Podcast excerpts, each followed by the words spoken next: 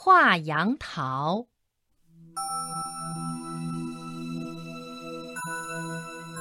我读小学四年级的时候，父亲开始教我画画。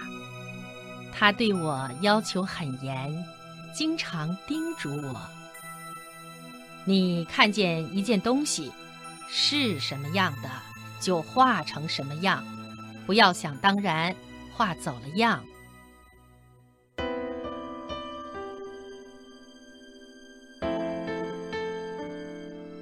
有一次，学校上图画课，老师把两个杨桃摆在讲桌上，要同学们画。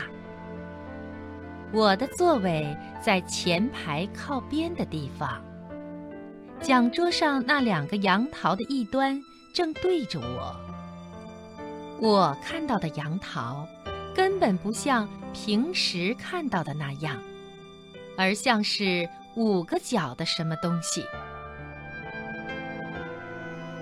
我认认真真的看，老老实实的画，自己觉得画得很准确。当我把这幅画交出去的时候，有几个同学看见了，却哈哈大笑起来。杨桃是这个样子的吗？倒不如说是五角星吧。老师看了看这幅画，走到我的座位坐下来，审视了一下讲桌上的杨桃，然后回到讲台，举起我的画，问大家：“这幅画画的像不像？”“不像。”“它像什么？”“像五角星。”老师的神情变得严肃了。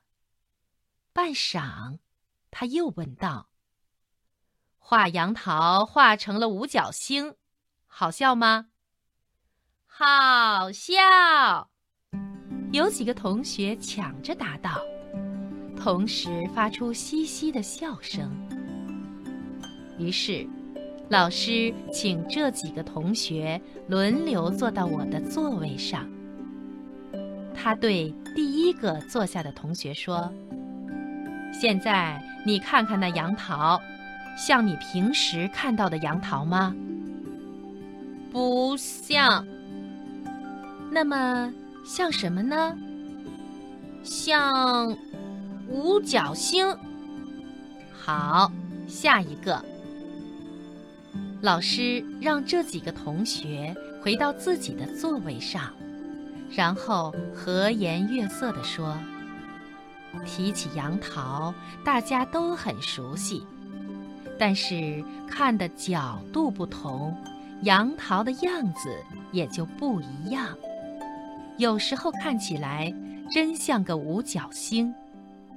因此，当我们看见别人把杨桃画成五角星的时候，不要忙着发笑。”要看看人家是从什么角度看的。